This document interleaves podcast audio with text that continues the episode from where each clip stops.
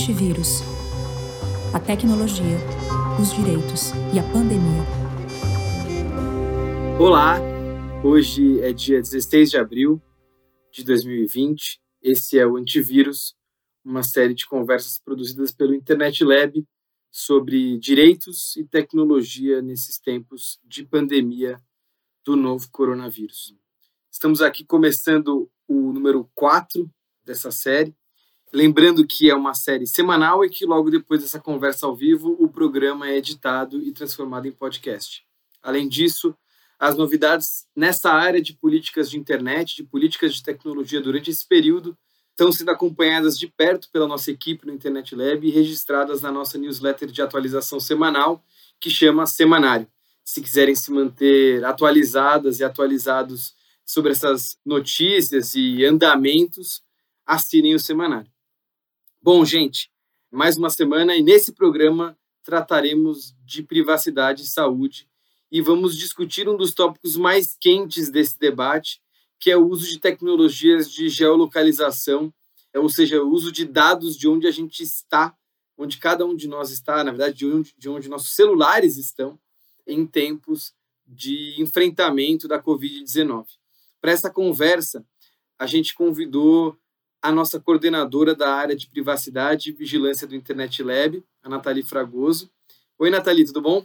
Oi, Chico. Oi, Mari. Oi, todo mundo.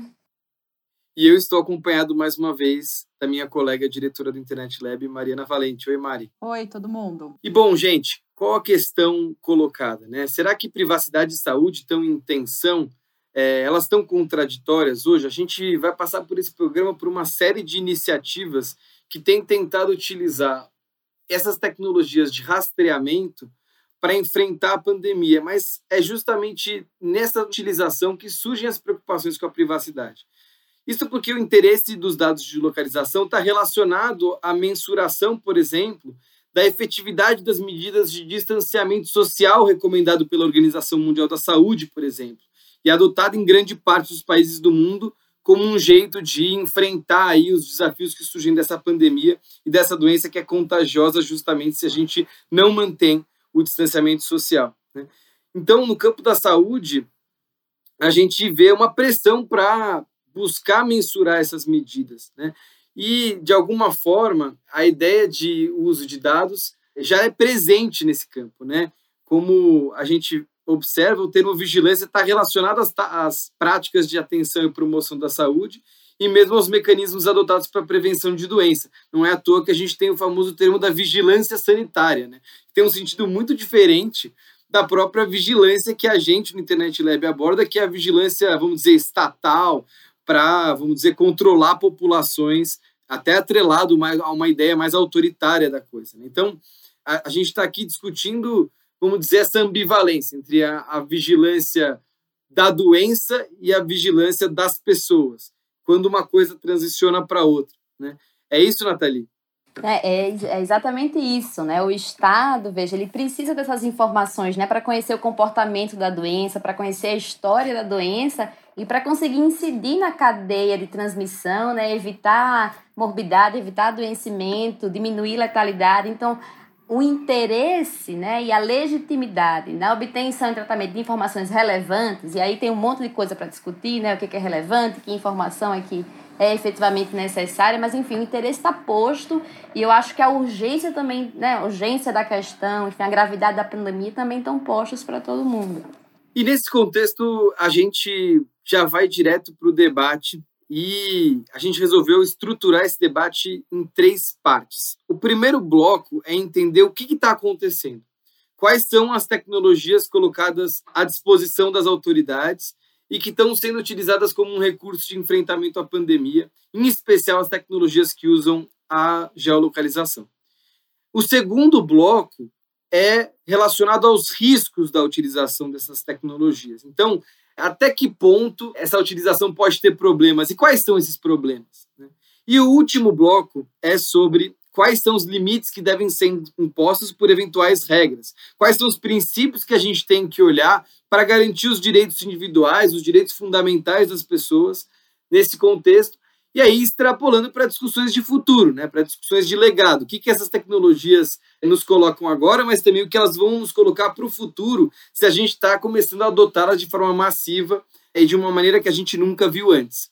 Então, para começar a explicar o funcionamento técnico disso, eu vou pedir para a Mari fazer um mergulho aí nessas tecnologias e explicar para a gente um pouco o que está acontecendo.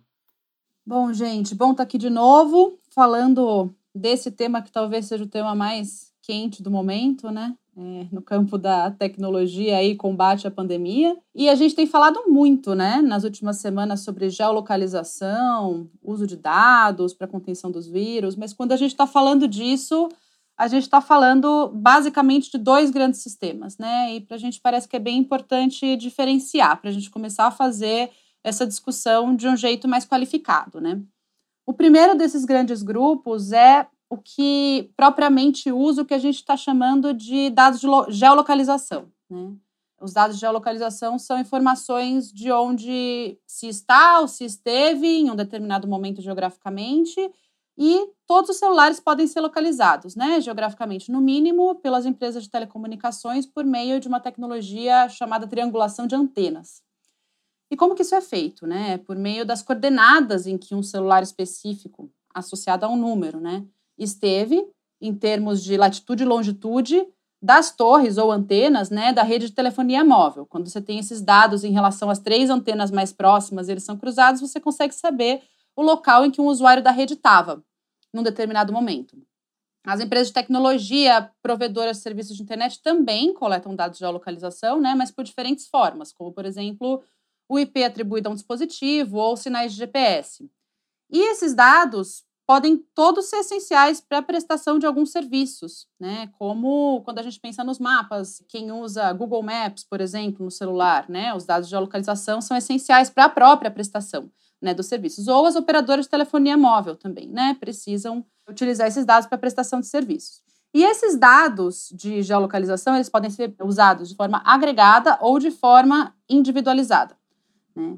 E a gente está falando dessas duas formas de uso no debate, né? E às vezes a gente mistura um pouco quando a gente tem falado é, de como os governos têm usado os dados durante a pandemia. Quando a gente está falando de dados agregados, a gente está falando de um conjunto de dados, né, usado para fins estatísticos, é, e esse conjunto funciona para fazer o que a gente vem chamando de monitoramento de concentração ou monitoramento de movimento, né? Você consegue saber, por exemplo, onde há uma concentração de pessoas em determinado momento, é, ou se elas estão se movendo, né? Isso ajuda a entender principalmente se as medidas de isolamento social estão sendo eficazes mas tem ajudado também a entender qual que vai ser o próximo lugar onde o vírus vai estourar, por exemplo, né? A gente vai falar mais para frente aqui nesse debate ainda de como pode ser problemático falar em dado anonimizado sem qualificar isso também, é, sem que determinadas medidas sejam tomadas, né, para que o dado seja de fato anonimizado. Mas vamos por partes. O Google recentemente começou a oferecer publicamente relatórios de movimentação, né, segmentados por localizações, por tipos de locais como serviços, e esses relatórios têm permitido verificar é, se as pessoas estão fazendo isolamento, por exemplo. E esse é o típico exemplo do dado agregado, né? Você olha lá no relatório do Google, tem um gráfico, você não sabe que o João esteve no Parque Ibirapuera, em São Paulo, né? Você sabe que tem é, que teve uma movimentação, que teve mudança, né, na forma como as pessoas estão frequentando os locais e tudo. Mas é possível que os dados de geolocalização sejam oferecidos também de forma individualizada, né? ou ainda não propriamente anonimizada.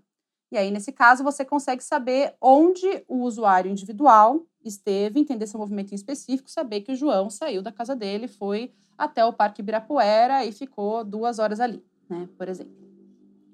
Mas tem se discutido muito como essas tecnologias, né, o, o, GPS ou mesmo informações sobre o local do celular, não são adequadas para o que vem sendo chamado de, pelo que é conhecido, né, como contact tracing ou em português seria rastreamento de contato. Né? O que é esse tal de rastreamento de contato? É rastrear com quem alguém infectado esteve, né, para conseguir identificar quem são os possíveis infectados e assim conseguir desenvolver políticas específicas. Né? E a questão aí com aquelas tecnologias é que você consegue saber o local que as pessoas estão, mas não necessariamente você tem o dado a nível de saber as interações físicas próximas que elas tiveram. Né? E são as interações físicas que fazem com que a doença se espalhe.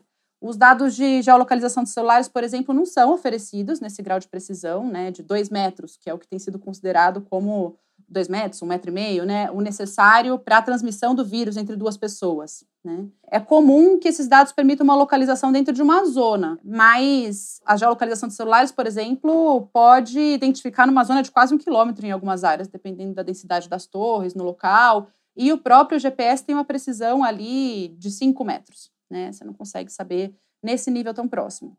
É claro que, dependendo do grau de capacidade técnica e jurídica, né, para produção de dados, essas informações podem ir sendo combinadas com outras. Então, por exemplo, o governo da Coreia do Sul está agregando dados de GPS com dados de cartão de crédito, é, de câmeras de vigilância, entrevista com pacientes, e vem publicando, parou agora, né? Mas vinha publicando movimentos das pessoas infectadas no período anterior ao diagnóstico que elas tiveram. E aí, enfim, por causa é, desse problema, né, de, de você não conseguir ter a precisão né, com os dados de geolocalização, mas também por causa de questões de privacidade que a gente vai discutindo aqui nessa conversa, estão sendo desenvolvidas aplicações para o que se chama de rastreamento de proximidade.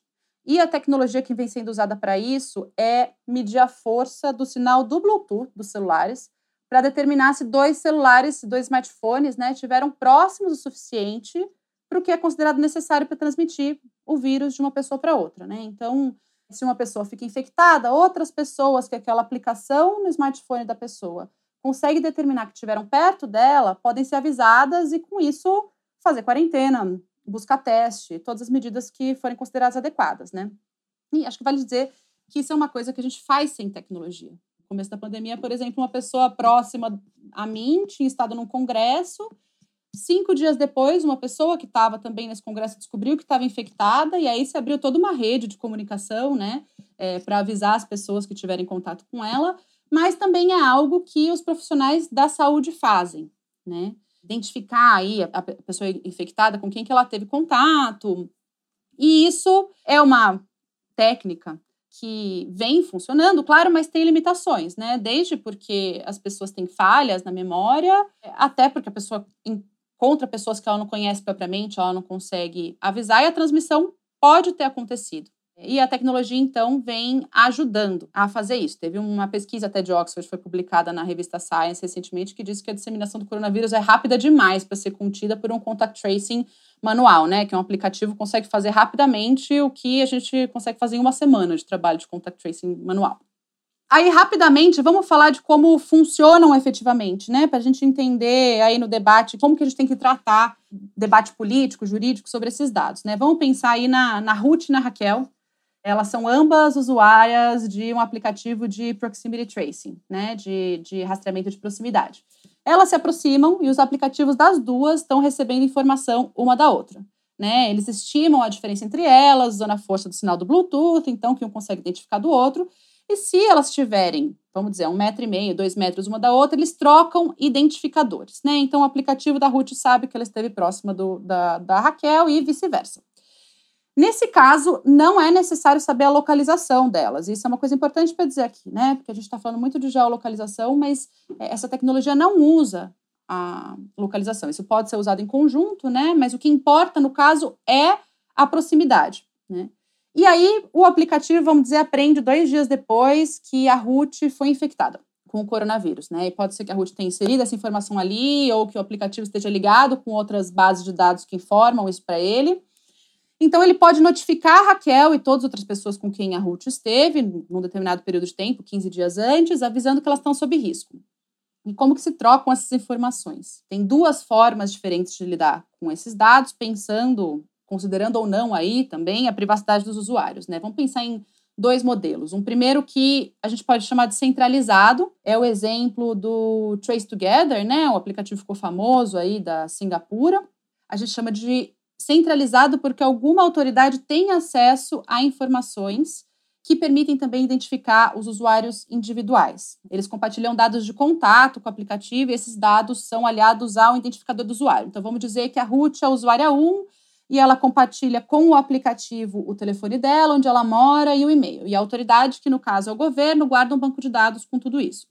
quando a Ruth recebeu ali o diagnóstico positivo, isso é aliado ao identificador dela, o 1, né? E o aplicativo da Ruth manda para a autoridade central uma lista de todos os identificadores que tiverem contato com ela nas últimas duas semanas, a Raquel era 2. O governo tem acesso aos dados de contato da usuária 2 e liga para a Raquel falando: Ó, oh, você pode ter sido exposta, ou manda uma mensagem. E isso abre, claro, para outras formas de controle, como a polícia ir para casa dela, por exemplo. Mas com isso também, o governo fica sabendo que a Ruth e a Raquel estiveram juntas em um determinado momento. O segundo modelo, que é o modelo descentralizado, ele depende de informações que ficam nos dispositivos das próprias pessoas. E aí tem um funcionamento aí um pouquinho diferente, né? A aplicação usa um banco de dados que não guarda tanta informação sobre os usuários.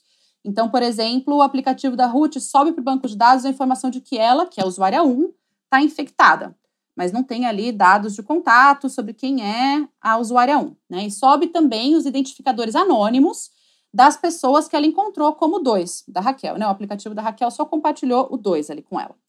Aí o aplicativo de todas as pessoas envia uma vez por dia um alô, né, para um banco de dados central, um ping. Aí o 2 manda ali seu alô, Raquel, e a autoridade, que é responsável pelo banco de dados, não tem a identificação de que o 2 é a Raquel, vai responder: a gente identificou aqui pelo seu identificador anônimo que você pode estar exposta. E isso protege bem mais a privacidade dos usuários, né? Segue sendo relativamente simples identificar que 2 é a Raquel, né, por meio de outros é, rastreamento, seria necessário introduzir mais garantias técnicas, como mistura criptografada de dados, para melhorar as garantias de privacidade, mas mesmo assim está falando de um modelo que não se baseia né, no banco central, é, um banco centralizado de informações. E por último, ainda, né, sobre essas características técnicas, acho que vale dizer que está todo mundo acompanhando aí, né, que a Apple e a Google, o Google lançaram, anunciaram, né, o lançamento de uma aplicação conjunta aí é para maio, é, para iOS e para Android. E a proposta deles segue essa perspectiva descentralizada, tá? Com alguns outros detalhes. O que eles anunciaram que estão fazendo é o seguinte: a Ruth e a Raquel se encontram e vamos dizer que o iPhone da Ruth conversa por Bluetooth com o Android da Raquel, eles trocam os identificadores anônimos 1 e 2 e a Ruth, quando é diagnosticada, sobe o resultado em um aplicativo do governo. Se ela consentir, o iPhone dela vai subir para a nuvem o identificador anônimo dela. E aí, na verdade, são todos os identificadores anônimos que ela teve nos últimos 14 dias, porque a aplicação fica mudando esses identificadores para garantir também que terceiros não tenham acesso, né, e não possam monitorar ali. E aí, no meio desses identificadores todos, estava o 1, que foi o que ela usou quando ela encontrou a Raquel. E aí, o Android da Raquel periodicamente baixa os identificadores de todo mundo na região dela que testaram positivo, incluindo um, que o telefone dela, Raquel, sabe que esteve em contato com ela. Então, a Raquel vai receber uma notificação ali no telefone dela de que alguém com quem ela esteve foi diagnosticada é, positivo. Né? A gente vai colocar aqui ao longo da conversa algumas outras questões, como a inefetividade é, dessa medida se não tiver teste o suficiente ou diante de tantos casos assintomáticos, enfim, é, a questão de como a tecnologia sozinha não tem como resolver né, a pandemia de que a gente está tratando, é, mas acho que vale falar um pouco mais de que opções né, que os governos pelo mundo estão fazendo. É, antes da gente falar um pouco do que está sendo feito no Brasil e o que, que pode ser feito de acordo com a legislação, etc. E eu acho que é importante, né, Mara, até para dar concretude assim para essa explicação, justamente observar, né, que estratégias de coleta e tratamento de dados têm sido aí implementadas pelos governos e como que elas se concatenam ou falham em se concatenar com as políticas de saúde, né? É, acho que posso fazer aqui alguns exemplos. No Quênia, por exemplo, foi feito, tem sido feito, aliás, o rastreio de indivíduos que tinham um histórico de viagem e eram né, demandados a praticar o auto-isolamento. E esse rastreio era feito com monitoramento das atividades de telefonia, inclusive dados de geolocalização. E as pessoas ali eram instruídas a manter o telefone ligado, não sair sem telefone, sob pena de receber uma visita ali da polícia. No Equador, uma medida semelhante foi aprovada aí por decreto pelo presidente. Na África do Sul, embora tenha havido ali uma ida e volta, né? Primeiro um anúncio que deixou todo mundo preocupado, depois uma volta atrás, também se falava aí do compartilhamento né, de dados pelos provedores de serviços de telecomunicação, sem deixar muito claro se seriam esses dados é, anonimizados, agregados, ou seriam dados individualizados que são, em tese, mais adequados para esse controle individual, né? São mais adequados, servem, pelo menos, a essa visita, por exemplo, da polícia, controle de isolamento de alguém que tenha sido demandado a fazê-lo. Coreia do Sul, você também já falou, o governo coletou e chegou a divulgar, inclusive, informações sobre localização que eram cruzadas com uma série de outras informações, uma série de outros bancos de dados. Então, históricos de cartão de crédito, históricos de localização e deslocamento pela cidade, espaços em que as pessoas frequentaram, rastreio da, do deslocamento também pelo circuito de câmeras da cidade. Taiwan também usou o monitoramento da rede móvel para impor quarentena domiciliar, né, indivíduos que tinham chegado aí de países em que havia esse histórico de contaminação. Na Europa, a gente tem alguns exemplos o app da Eslováquia, que serve mais para esse rastreio de contatos. Na Polônia, um outro app que faz esse controle da quarentena, especialmente de pessoas infectadas, através do envio de selfies que vem com os dados de geolocalização, né, hora e lugar em que foram produzidas. Em Singapura, você chegou a mencionar já o Trace Together, que é, enfim, esse aplicativo aí que apesar de se servir do Bluetooth, apesar de guardar dados só no, no aparelho, ele dá uma chave de criptografia para o ministro. Daí fala para o ministro não fica muito claro aí quem acessa, como acessa, como, né, de que forma esses dados são utilizados.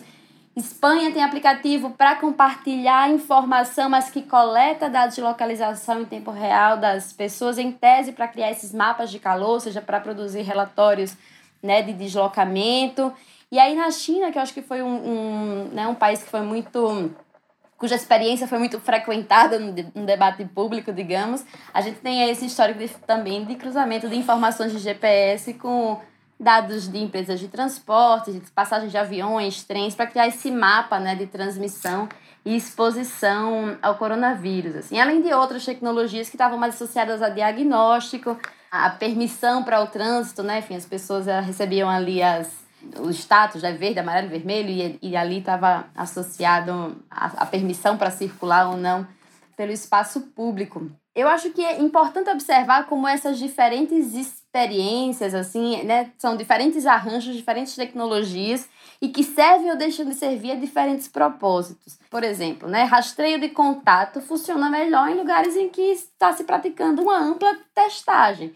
Num lugar como o Brasil, por exemplo, né, por mais que possa ser uma medida de autocuidado, por mais que seja uma tecnologia que, sobretudo se for criptografada, sobretudo se for seguro, sobretudo se não houver compartilhamento de dados né, com o governo, pode ser uma ferramenta que serve ao autocuidado, que serve ao cuidado ali né, dos, daqueles que estão próximos. Mas considerando os assintomáticos, considerando o tempo de incubação, considerando que as pessoas não estão sendo submetidas a uma ampla testagem, o rastreio ele vai chegar sempre um pouco tarde demais, né? Enfim, essa identificação ela vai chegar sempre um pouco tarde demais e vai ser sempre parcial também nesse contexto. Então, observar essa concatenação, a falta dela, acho que é um passo interessante, né? Tendo em vista essas experiências, essas iniciativas, acho que isso é um passo interessante para a gente começar a pensar mais adiante na nossa conversa sobre limitação do propósito, sobre efetiva adequação dessa coleta e tratamento, sobre efetiva proporcionalidade dessas estratégias né, de, de coleta e tratamento de dados de localização. No Brasil também, acho que tem várias experiências que a gente deve, pode e deve, né? São, enfim, talvez menos. É, ainda estão ali sendo desenvolvidas, mas acho que é importante a gente olhar para elas também. Acho que Chico tem aí uma, contribuição nesse sentido. Para agregar muito rapidamente, aí antes do Chico falar, uma outra coisa que vale pontuar é que essas tecnologias também dependem de adoção né, e aí de acesso a essas tecnologias. Então, para além da falta de testes, etc., se a gente estiver falando de um conjunto de pessoas que não tem celulares conectados com Bluetooth, a gente não vai ter um resultado satisfatório né, num rastreio de contatos. Então, nem isso vai funcionar, né? Nem pensando separadamente. É, gente, e no Brasil essas, essas tecnologias já começaram a aparecer e pipocar por aí, né? É, acho que no começo da pandemia já a coisa já começou a aparecer, seja no Rio, seja em Recife. Em Recife, a partir do trabalho de uma empresa chamada Inloco, que trabalha com dados de geolocalização no Rio a partir de uma, um acordo com, de uma operadora de telecomunicação com o governo lá no Rio de Janeiro. mas esse processo foi se espalhando, né? A gente foi começando a ver uma série de iniciativas que partiram daí, mas que agora estão presentes no Brasil. Diversos governos estaduais, diversas prefeituras e diversos, por consequência, sistemas estão sendo implantados em diferentes instâncias. Então, você tem desde iniciativas proativas do setor privado, como, sei lá, o, relatório de mobilidade que o Google lançou, de que outras empresas também lançam, até a própria Inloco tem um índice de isolamento social que ela lança também, até iniciativas que o governo vai pedindo, né, para esses fornecedores, entre aspas, de informação, que têm dados pessoais de geolocalização, para mensurar aí suas, suas iniciativas para conter aglomeração, para colocar as pessoas em isolamento tal. Então, o que é possível dizer é que essas iniciativas até então, né, elas estão focadas mais na primeira parte do que a Mari estava explicando, né, que é, estão focadas na mensuração das medidas de isolamento e distanciamento social e que ainda a coisa não foi totalmente para um lado de rastreamento de contato. Né? Então, ou seja, tá, a gente está usando muito mais dados de localização da maneira agregada para entender se a tal quarentena aí, que a gente está todo mundo em casa, está sendo cumprida e aonde que as aglomerações estão ocorrendo pelo território. Então, cada um desses sisteminhas ou desses convênios aí que é, os governos brasileiros estão fazendo, prefeituras, estados e até o governo federal, em alguma medida que eu vou comentar aqui, ele funciona a partir de diferentes peculiaridades de um fornecedor dessas informações. Então, por exemplo, tem as operadoras de telecomunicação, que obtêm dados, como a Mari estava falando, a partir da triangulação de antenas, por exemplo. Né? Então, o monitoramento em São Paulo, como a gente pôde apurar, ele não é um monitoramento via GPS, ele é um monitoramento justamente a partir das antenas de celular, né? que triangula e sabe aonde você está num raio de 200 metros. Né?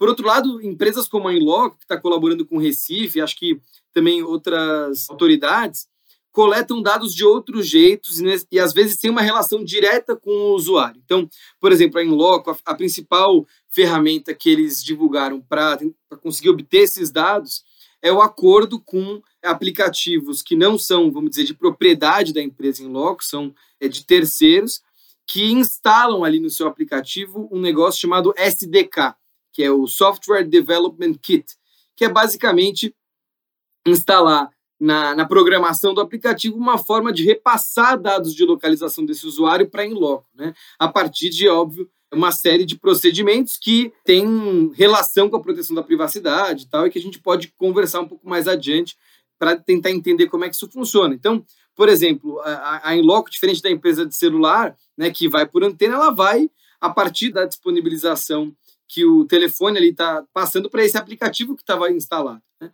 Então, o que é interessante é que até estava vendo o site da Enloco, né?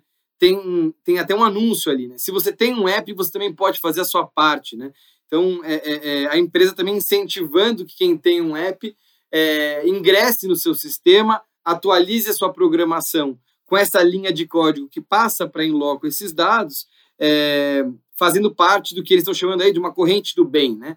Então, é importante dizer, e aí, é, fazendo uma análise fria dessa situação, que todo mundo que tem modelos de negócio é, que, vamos dizer, estão com dados de geolocalização no centro ou como parte desses modelos de negócio, está olhando essa oportunidade e tentando entender como que lida com esse momento de crise. Né? Então, vamos dizer, para uma empresa que isso é a principal ativo do modelo de negócio, principal atributo do seu modelo de negócio, não dá para deixar de perceber que isso é uma oportunidade para que modelos de negócio sejam validados, sejam legitimados perante o público. É muito diferente você dizer, olha, eu tenho dados de onde todo mundo se localiza ao mesmo tempo, num momento que não é um momento de pandemia, que as pessoas vão falar, nossa, mas por que, que você tem o meu dado? Como é que você conseguiu? Acho isso estranho, me sinto incomodado, para um outro momento que efetivamente você ter alguém que sabe onde todas as pessoas estão é algo super importante da perspectiva do interesse público. Né? Então, isso não deixa de ser uma oportunidade e é muito mais, vamos dizer, tranquilo nesse momento. E acho que a gente, como observador dessa área, é, isso fica bastante claro. É muito mais tranquilo conversar sobre o rastreamento de populações inteiras nesse momento que um ano atrás, né? E é até menos assustador em alguma perspectiva, né? Porque a gente vê isso como um jeito de sair desse processo. E aí, essa ideia de usar os dados de geolocalização para tentar medir e ajudar no enfrentamento da pandemia, ela escalou e no início de abril o Ministério da Ciência e Tecnologia anunciou inclusive uma cooperação com operadoras de telecomunicação, né? Oi, Claro, Algar, Vivo, TIM. Então, segundo o Ministério, né, é, as operadoras elas estariam contribuindo com esse tipo de dado, colocando numa nuvem pública uma espécie de um lago de dados, um data lake, é, os dados de forma agregada, estatística, é, e seguindo aí tentativas de proteger a privacidade. Então, serviria ao Ministério da Saúde, por exemplo, para entender aonde que pode haver a migração do vírus, os setores de hospitais que estarão mais sobrecarregados e tal. E aí, a coisa continuou a escalar, né? Alguns dias depois, o João Dória, governador do estado de São Paulo, começou até a alçar voos mais ambiciosos com o anúncio do sistema é, de monitoramento inteligente, né, o CIMI, em São Paulo, também com operadoras de telefonia, que monitorariam aí o isolamento social no estado de São Paulo. O governador falou em 100% de cobertura, porque todos os celulares de São Paulo estariam aí sendo monitorados. Né? E também foi citado o disparo de SMS com recorte regional, é, a intervenção, o aconselhamento nos locais é, que esses dados estariam dizendo que tem mais aglomeração de pessoas, por exemplo. E o Dória, inclusive, disse que se o índice de isolamento constatado a partir desses dados não melhorasse, ele, inclusive, adotaria medidas mais duras né, em relação à contenção do vírus pelo isolamento social.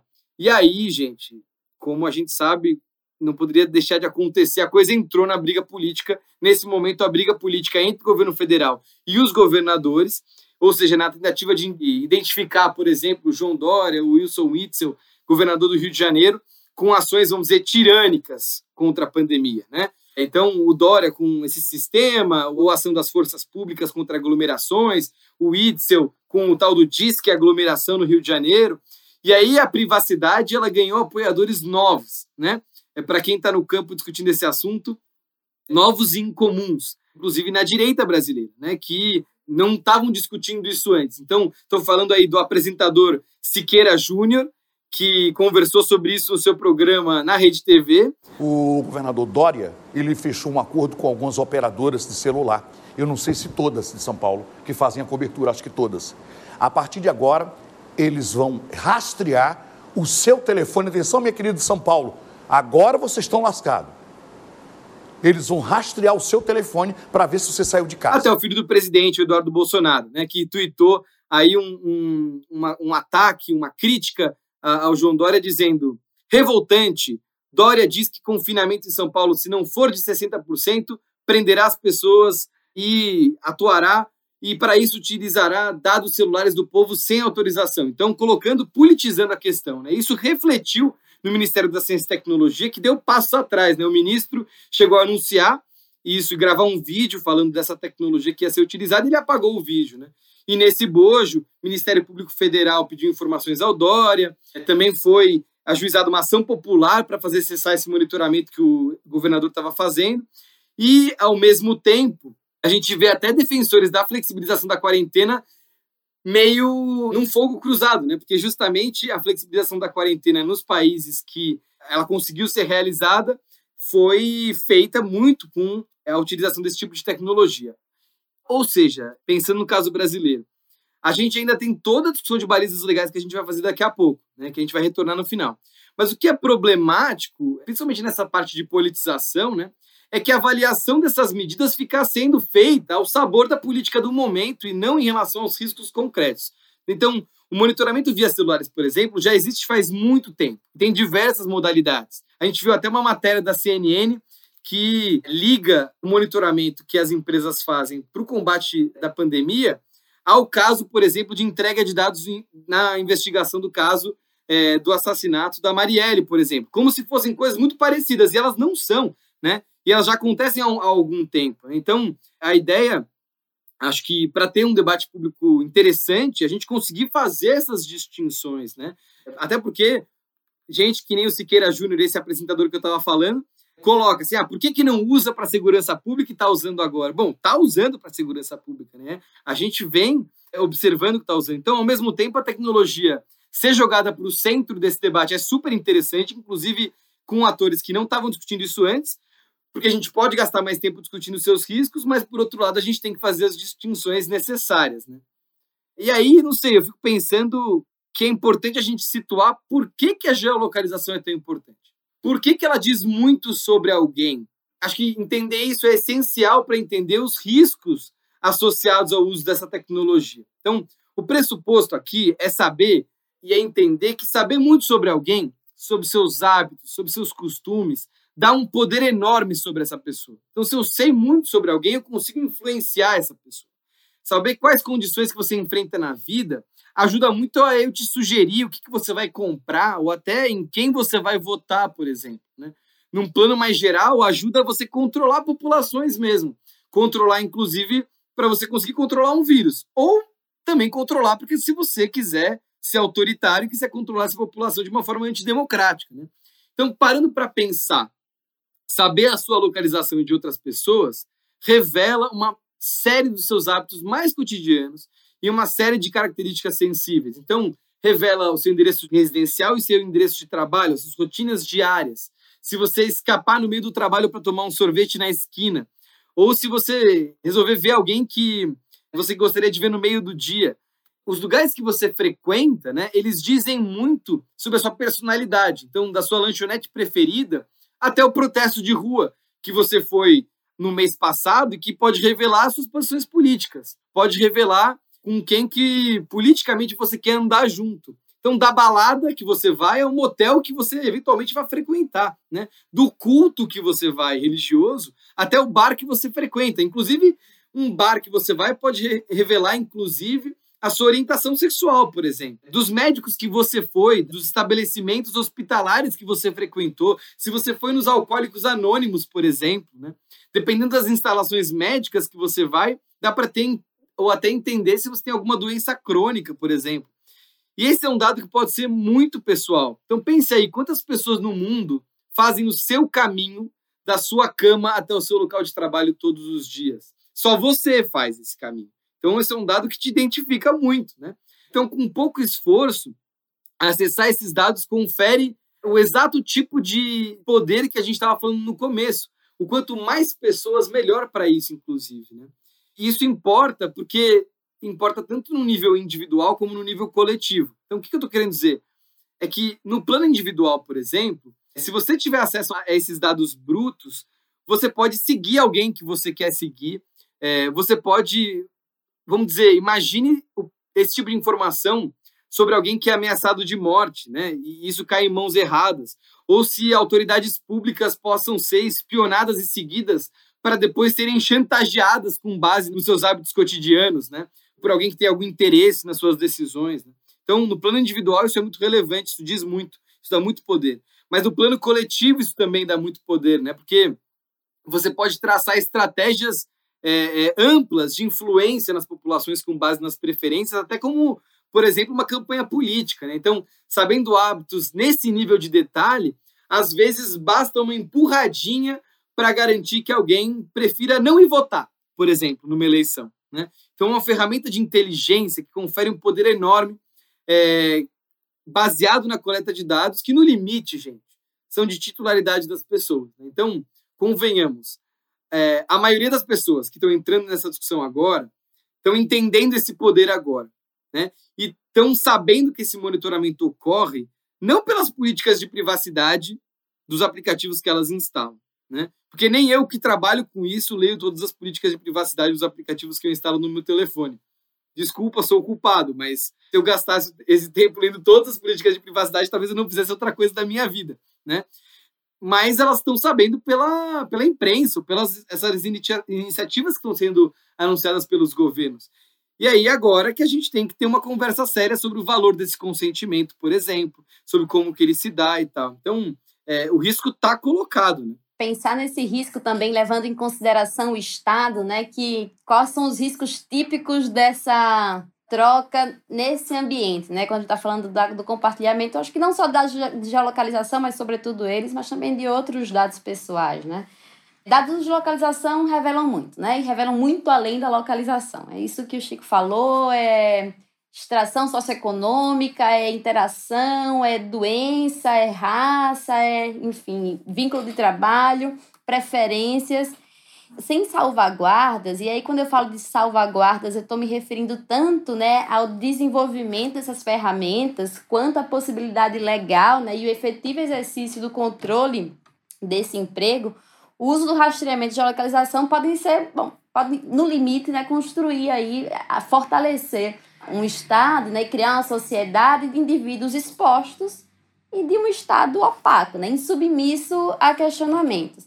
Isso parece um pouco abstrato, mas não é. Assim. Agora, por outro lado, acho que uma ressalva boa de fazer agora, embora a gente tenha feito no começo, não é descabido o Estado tratar com todas as cautelas e sob um juízo de proporcionalidade os dados que são efetivamente relevantes para a execução bem-sucedida de uma política de contenção de pandemia, né? Contenção da transmissão, redução do adoecimento, das mortes. Porque o SUS tem de fato esse papel aí de orientar as estratégias e os modos de cuidar, né, tratar e acompanhar a saúde individual e coletiva no Brasil. Então, assim, conhecer o comportamento da doença, incidir sobre ele, evitar, né, que, enfim, as pessoas adoeçam, que as pessoas morram. Por outro lado, se esse uso não está bem delimitado, se a gente não tem clareza sobre exclusão desses dados, se a gente não tem clareza sobre o tempo de armazenamento, se a gente não tem clareza sobre a existência e efetiva é, controle de acesso a esses dados, riscos como esses dados podem ser usados pela polícia, né? Foram coletados para um propósito X, estarão disponíveis caso uma pessoa seja acusada da prática de um crime, né? São adequados para isso, para começar, enfim. É, a exposição, enfim, considerando a, a, a frequente precariedade das medidas de segurança né, que os estados adotam. Em alguns casos, não quero ser injusta também, mas enfim, a gente está falando de dados que são relevantes e que podem expor pessoas a fraudes de identidade, a perseguição, a uma série de constrangimentos ilegais né, que não não servem né, por conta de uma, de uma coleta e um tratamento desproporcionais, descabidos de dado. E não é que não tenha exemplos, assim, a gente teve um exemplo relevante, por mais que não tenha se utilizado de uma ferramenta tecnológica, né? Teve uma província ali, Argentina, por exemplo, que divulgou o nome de pessoas a quem, tenha, a quem tinha sido é, determinado o auto-isolamento para facilitar, por exemplo, o mecanismo de denúncia coletiva ali nas vizinhanças. Então, essas práticas né, de discutir essa exposição dos cidadãos, né, a constrangimentos ilegais, a punições ilegítimas, ela acontece, ela faz parte. Recentemente, essa semana, o Ministério Público também oficiou, enfim, entrou em contato com um dos estados, do Distrito Federal, na verdade, recomendando que não fossem divulgados dados pessoais das pessoas adoecidas e das pessoas que estavam aí passando adoecidos e mortos, né, para a imprensa, assim, a forma como esses dados são tratados, se a gente não submete isso a um escrutínio, né, que leva em consideração, para começar, a questão se eles são necessários, né, depois como vão ser usados, depois todas as cautelas aí no uso, no tratamento, eles podem expor as pessoas de maneira descabida, né, diante do Estado, ou seja, considerando essa assimetria, né, considerando essa essa diferença né, da capacidade de, de se defender, a constrangimentos ilegítimos, a restrições ilegais, ilegítimas de liberdade, a restrições de direitos que não têm amparo. E eu acho que um, no limite, né, uma coisa que também vem sendo discutida um pouco, e acho que dialoga muito com o nosso contexto legal hoje, né, essas medidas de exceção, elas podem se perpetuar, né? A gente está num momento delicado aí em que estão se assentando bases importantes para a defesa de direitos né, na, na internet, se, se assentando bases importantes para a defesa de direitos de, relacionados à proteção de dados em geral. E aí, nesse momento delicado, nesse momento aí de disputa e defesa de certas questões, né, quando a gente aceita, né, ou quando são colocados em, em, em, prática políticas que não levam essas questões todas que a gente comentou aqui em consideração, a gente corre o risco de infirmar um esforço que tem muitos anos e que eu acho que tem um papel civilizatório aí no, na trajetória brasileira. Eu queria pegar seu gancho, Nathalie, para tocar em um ponto que eu acho que a gente ainda não conseguiu falar, é, que é uma ideia que surge sempre, né, de que, bom, mas se a gente está falando pelo menos por enquanto no Brasil, né, de dado anonimizado, qual que pode ser o problema no uso desses dados, né? Se a gente está falando de dados que não podem ser vinculados a uma pessoa, né? O é, que, que é uma anonimização dos dados, né? Pegar um conjunto de dados, usar meios técnicos é, para desassociar, né, aqueles dados com um indivíduo. Né? Ocorre que se os dados são reidentificados de alguma forma, eles voltam a ser dados pessoais, né? E aí tem várias discussões postas na Lei Geral de Proteção de Dados, que a gente vai discutir já já. Mas o que, que é né, essa tal de reidentificação ou anonimização? Né? Ela acontece frequentemente? Qual que, quais são as possibilidades técnicas de fazer isso?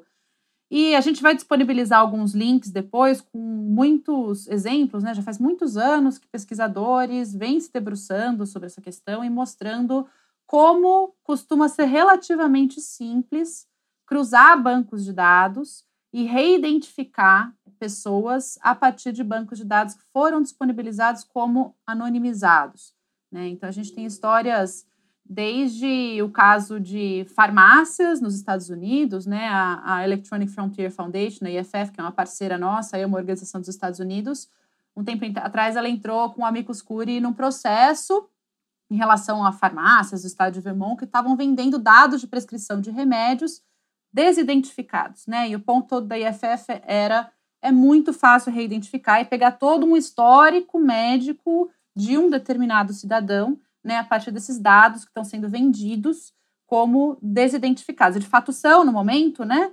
É, mas são muito facilmente reidentificados. E conta ali no Amigos o caso da Marcy, que tentou engravidar há muito tempo, fez três fertilizações in vitro, não conseguiu, mas como ela comprou medicamentos para fertilidade, ela começou a receber correspondência com propaganda de fralda, fórmula para bebês, e isso seguiu por 10 anos, sem que ela conseguisse saber como que tinham obtido os dados dela e como que tinham inferido que ela tinha um filho de uma idade X. Então, quer dizer, por 10 anos ali, ela ficou sendo lembrada do filho que ela nunca teve. É, enfim, tem muitas outras pesquisas mostrando como, com alguns poucos dados, por exemplo, nos Estados Unidos tem pesquisa mostrando que com CEP, gênero e data de nascimento você consegue reidentificar, você consegue identificar 87% da população. Tem um professor de Princeton que manteve por anos um projeto chamado 33 bits de entropia e a, ele chama Narayana. Ele diz que com 33 bits de informação, que é uma quantidade minúscula, né, de informação, você já consegue certamente identificar um indivíduo entre os 6,6 bilhões de pessoas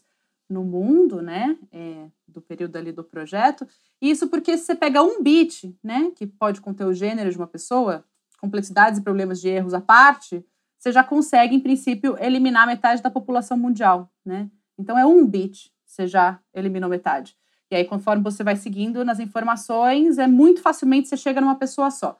Enfim, a gente deixa aí os links com todas essas pesquisas, mas eu acho que o ponto é que tem gente por aí falando que a anonimização completa e 100% garantida é um mito, e então a lei também tem que lidar com isso, e isso coloca a gente diante da questão de que, bom, não é só desidentificar os dados e achar que não tem questão nenhuma aí, né? Que não tem nenhum risco posto.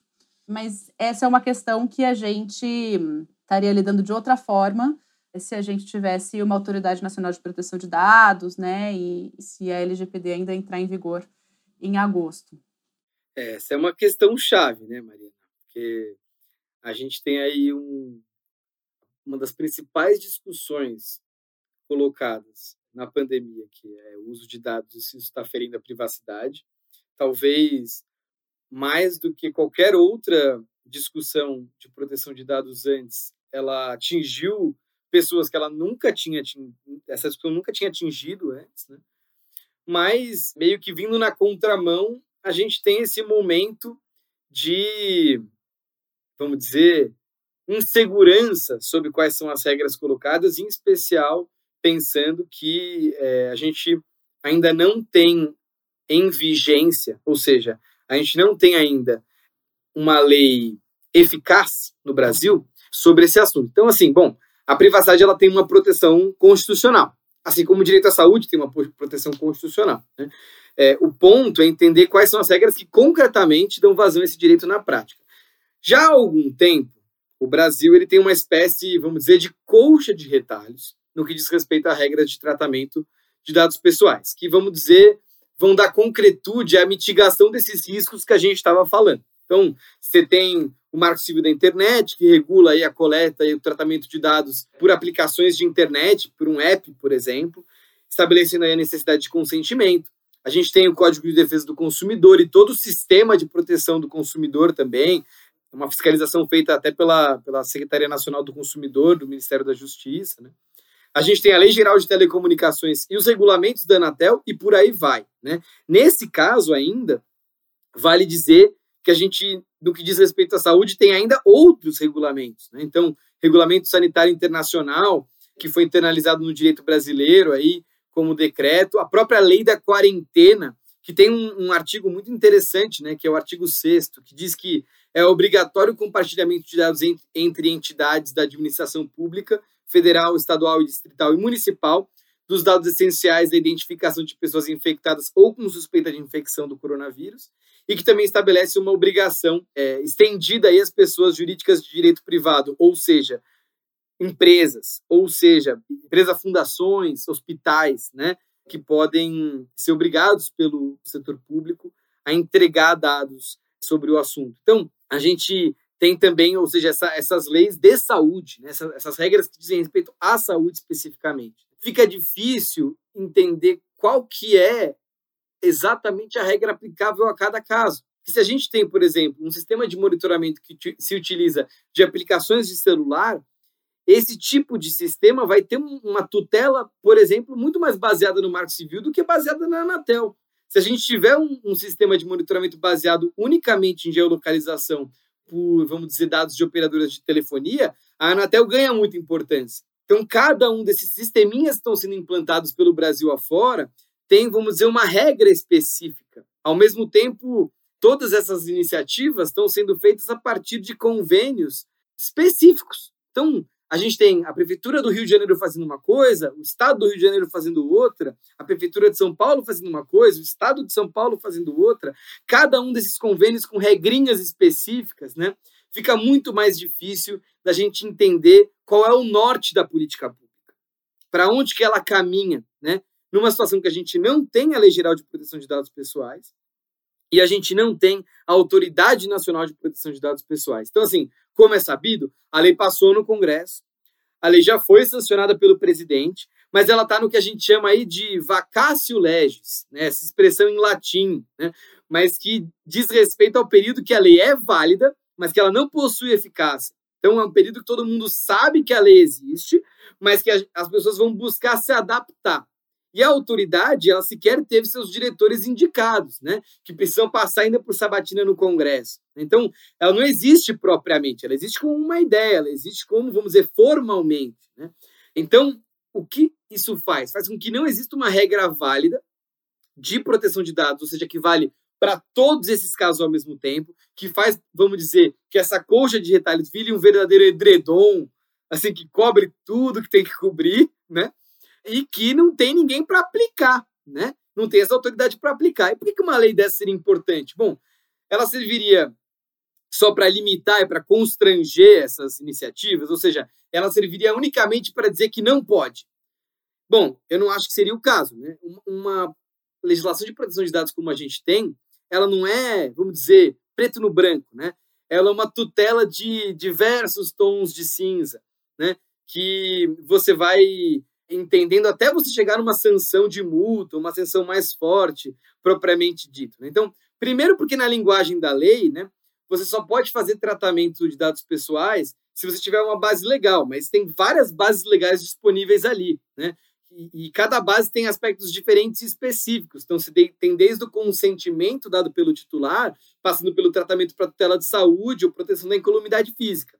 Em segundo, porque você tem uma série de princípios que você vai usar é, nessa regulação e sob, vamos dizer, a batuta da Autoridade Nacional de Proteção de Dados para entender qual que é a regulamentação adequada no caso a caso. Ou seja, você não vai fazer uma tábula rasa de todas essas pequenas iniciativas, mas você vai ter algo que abraça todas elas nas suas especificidades. Né? Então, você tem o princípio da finalidade, por exemplo, que diz que o dado coletado ou tratado a partir do consentimento de uma determinada finalidade, ou a partir de você dizer que ele está sendo coletado para alguma coisa, ele tem que seguir essa finalidade, né, esse tratamento, ou da adequação, né, ou da transparência com o titular desses dados. Então, esses princípios eles guiam a interpretação, inclusive, das bases legais. Né?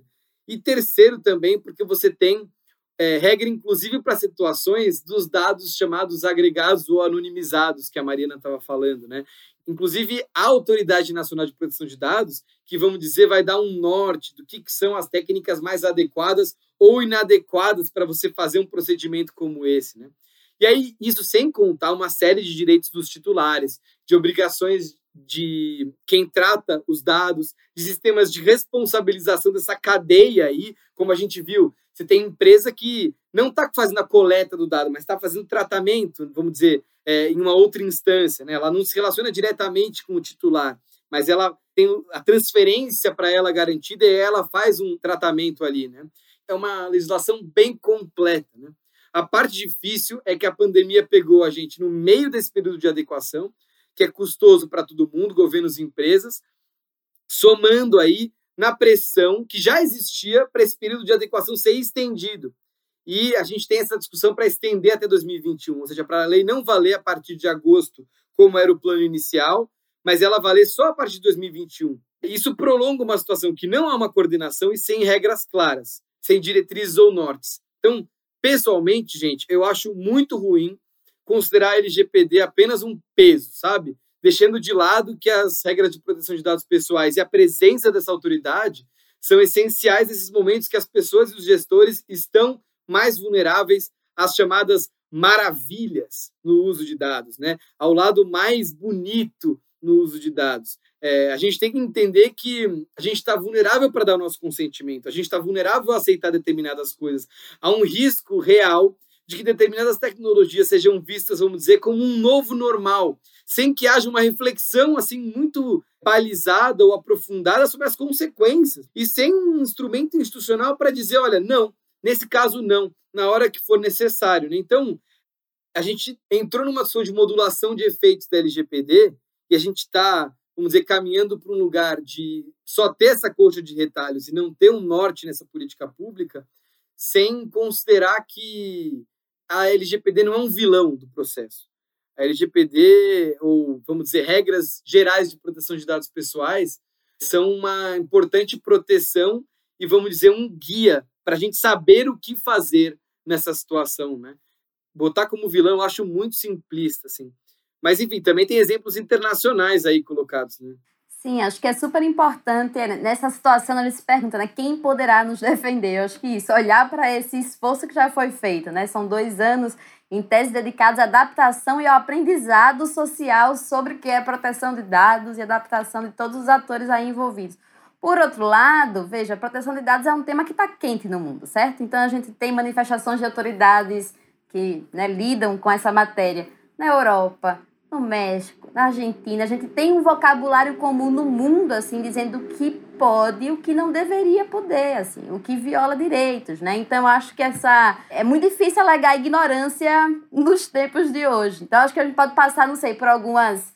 Falar em base legal talvez seja mais delicado, você fez essa retomada, né, Chica? Mas a gente pode passar por algumas linhas gerais desse...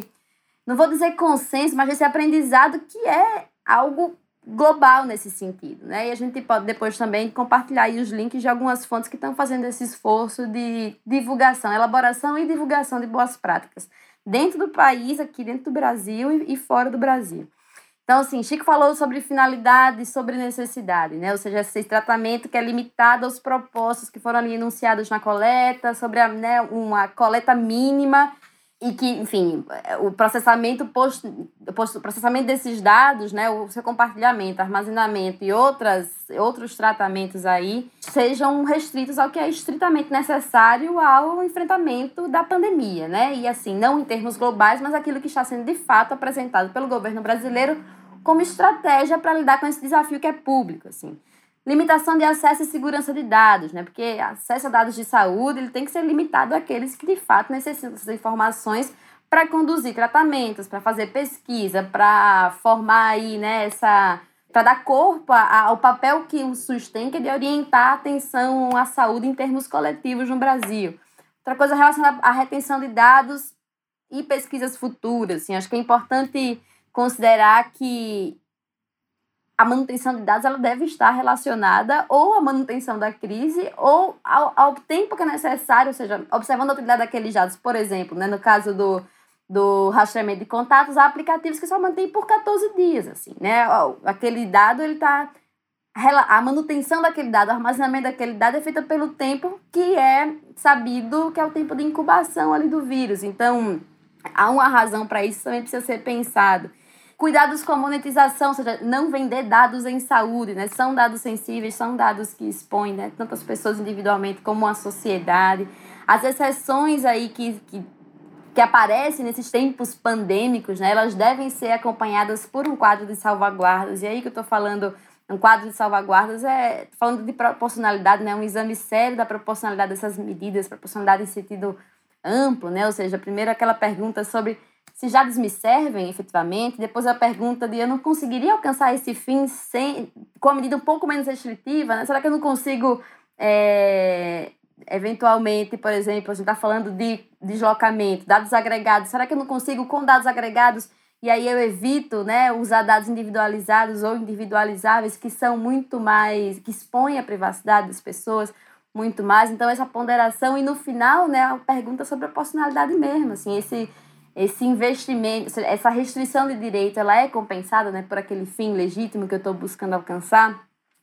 É, não divulgação, a regra clara, que assim, é uma coisa que está sendo, a regra clara, né, uma regra tão intuitiva, intuitiva, digamos assim, a não divulgação de dados identificados ou identificáveis sobre as pessoas infectadas, doentes, ou as que estão convalescendo, ou aquelas que foram curadas. Isso expõe as pessoas a constrangimento comunitário mesmo, né? Tem alguns exemplos importantes, a assédio da mídia, uma série de questões aí, né, que desconsideram aí a, a, a repercussão, né, que essa, esse tipo de divulgação tem. Mas esses são exemplos, né? Acho que a gente tem documentos importantes que, que orientam isso. Acho que, como regra geral, também ouvir especialistas, ouvir pessoas que, por exemplo, a gente está falando de comunidades que estão especialmente expostas, né? Pessoas.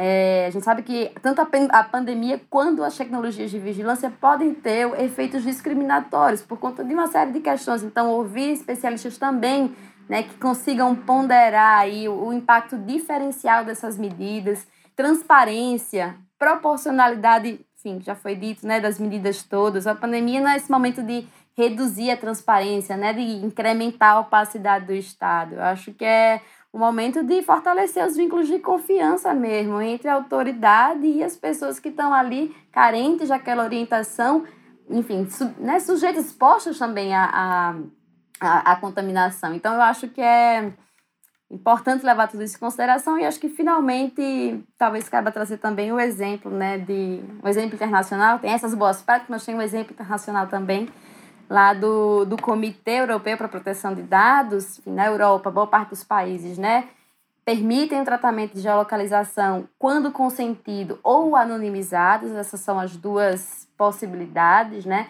mas há ali a exceção relacionada à segurança pública, enfim, há, há o reconhecimento de que esses são tempos excepcionais. Então, em havendo, por um lado, previsão legal e em se fazendo um, uma, uma análise séria da proporcionalidade né, desse compartilhamento, que depois estará sujeito ao controle judicial dos órgãos judiciais ali do grupo, é, esse tratamento é é permitido, né? Mas dentro desses quadros de dentro dessas balizas, né, que precisam, é bom que estejam claras, estão relativamente claras nesse contexto, apesar de haver variações importantes e assim, também há casos muito complicados acontecendo na Europa agora, mas eu acho que essa tanto a, a formulação do comitê, né, quanto esse aprendizado aí, acho que podem nos orientar um pouco, assim, acho que vale dar uma olhada, né, para o para o que po podemos fazer assim nesse contexto. Seria bom ter uma LGPD para dar um, um, norte parecido com esse, né? Acaba que no Brasil isso fica, vamos dizer, uma lacuna que tem que ser preenchida por iniciativas de especialistas, sei lá, o Data Privacy, por exemplo, publicou esse relatório de boas práticas sobre o assunto, né? É, bom, isso é a função, na verdade, que a autoridade devia estar encampando, né? E que essas iniciativas da, da sociedade civil e da academia têm que lidar de alguma forma para tentar fazer alguma coisa, né? Sim, e enfim, acho que me ocorreu também falar que tem sido reconhecido como boa prática, mas em termos de tecnologia, esse rastreio de contatos que se baseia, né, não na geolocalização, mas no Bluetooth, que tem, que tem código aberto, que tem ali a, é, compreende o envio e a recepção de um código aleatório, que, ou seja, não individualiza as pessoas e que não reporta esses dados né, para uma autoridade, mas informa a população sobre os riscos a que esteve submetido. Dificuldade para isso, que é aquela coisa, né? Não vale para todo mundo. Assim. Tipo, no Brasil, a eficácia de, um, de uma ferramenta como essa acho que estaria severamente comprometida, tanto pela política, né, pela estratégia de saúde adotada, pelos nossos recursos, enfim, que estão disponíveis aqui, é, como por questões de acesso que a Mari também mencionou, que eu acho que a gente não pode nunca deixar de lado, né?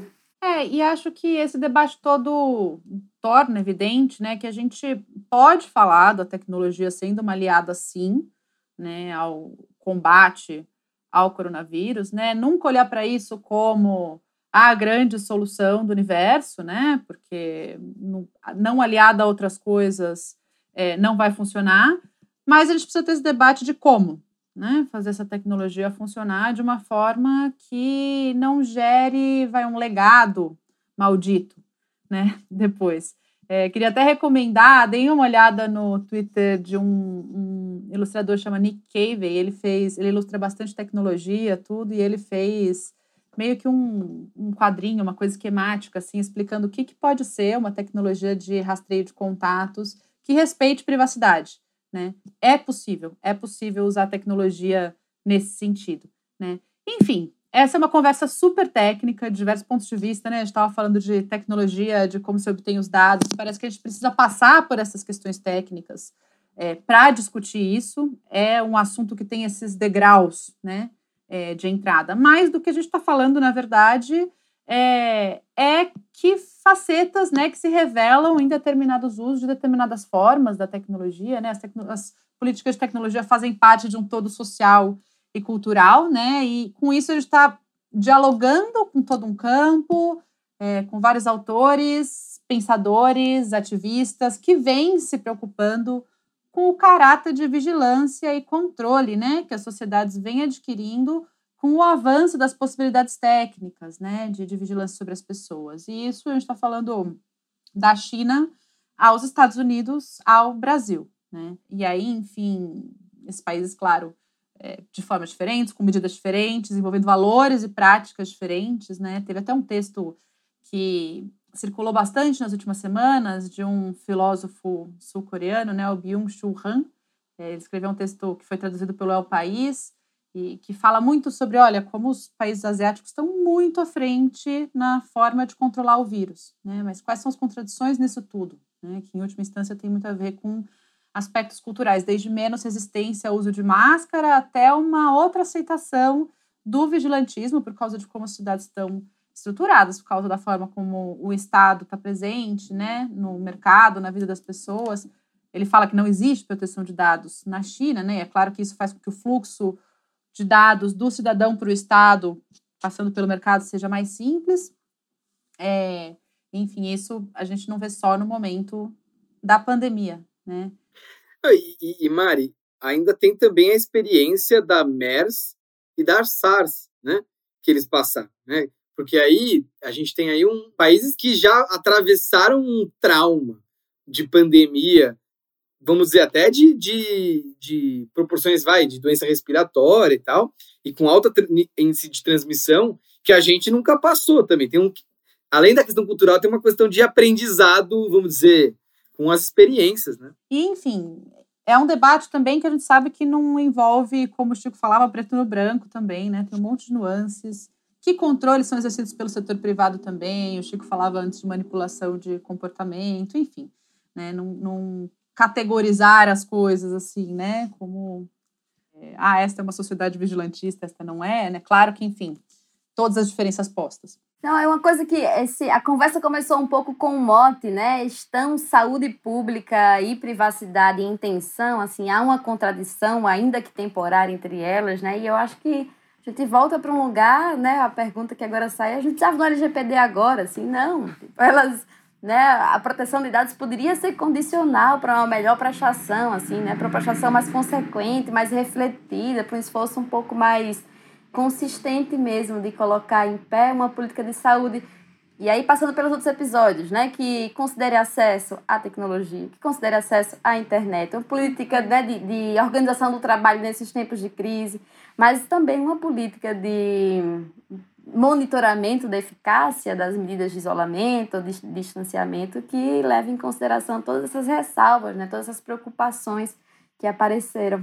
Pois é, e a gente tem uma oportunidade agora, né, de, de fazer esse debate, apesar de LGPD não estar é, vigente, talvez não, não ficar vigente, né, quando a gente é, pretendia, de fazer esse debate a partir desses lugares, né, qual que vai ser o legado desse momento nas nossas sociedades? Né? A gente tem que tomar cuidado para o legado desse momento não ser um vigilantismo que não passa pelos princípios que vêm sendo negociados, desenvolvidos faz tanto tempo que fazem tanta parte da nossa vida democrática, né? Devem fazer parte da nossa vida democrática.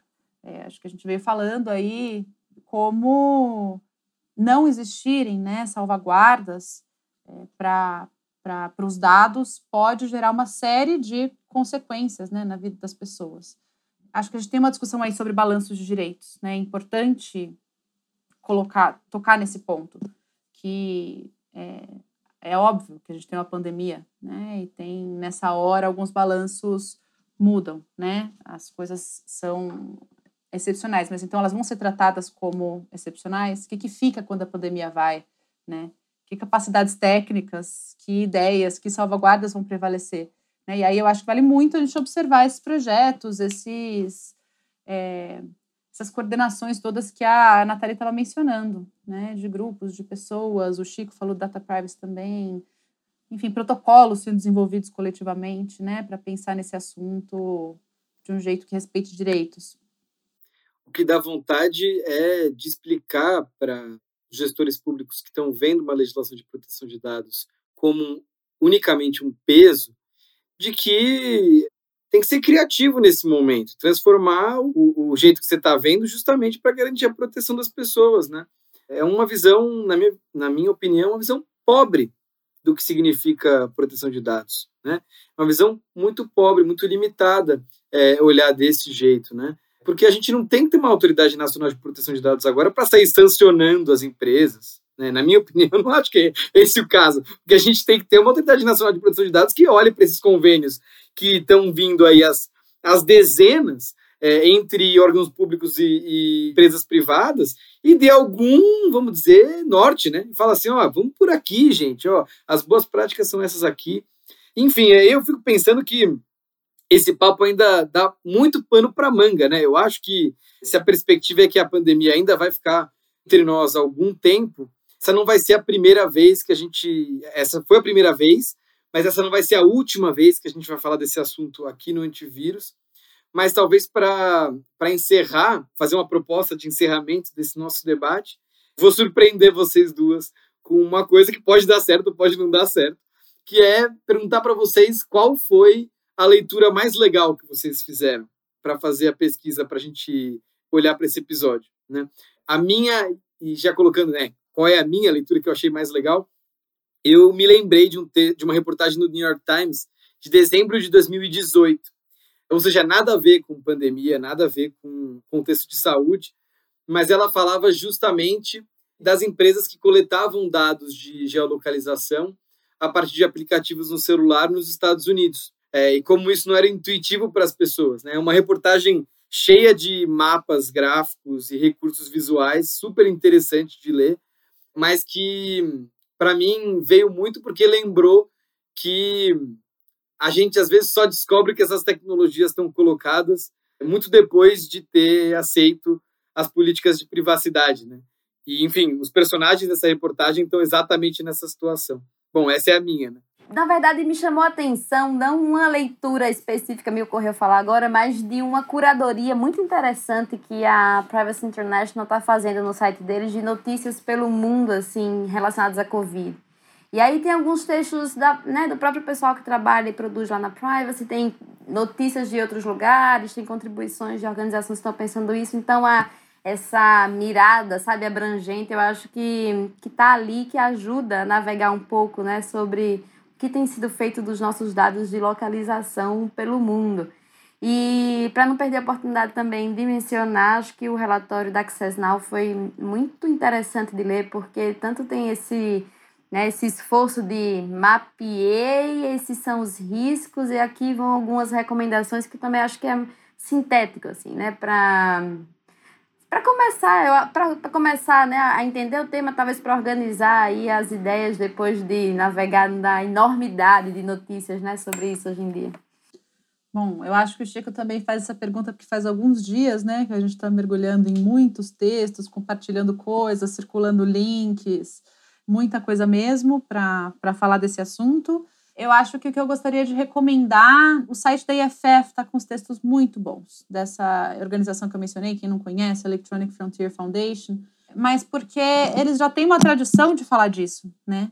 Não é que é um assunto que é, apareceu agora, né? Eles, como outras organizações, né, que, que lidam com vigilância, o Internet Lab eu considero que seja uma também, mas vem escrevendo sobre isso faz muito tempo, e aí os textos revelam muita maturidade, assim, na, na forma de lidar é, com os riscos, com os balanços todos e principalmente com os aspectos técnicos todos dessas tecnologias, né? Recomendo muito para acompanhar um debate global né, do que, que a pandemia está colocando para as questões de vigilância.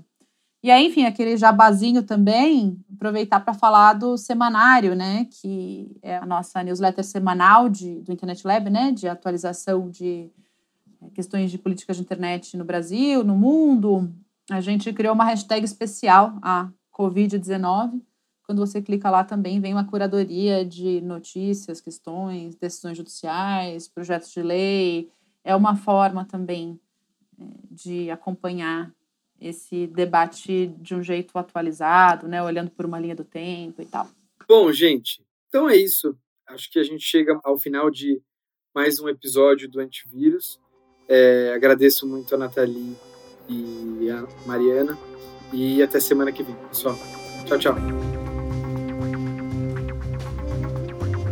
Antivírus um podcast do Internet Lab, apresentado por Mariana Valente, Nathalie Fragoso e Francisco Brito Cruz. Produção: Sérgio Mota. Edição de som e vinheta: Arthur Decloé. Identidade visual: Marina Zilberstein.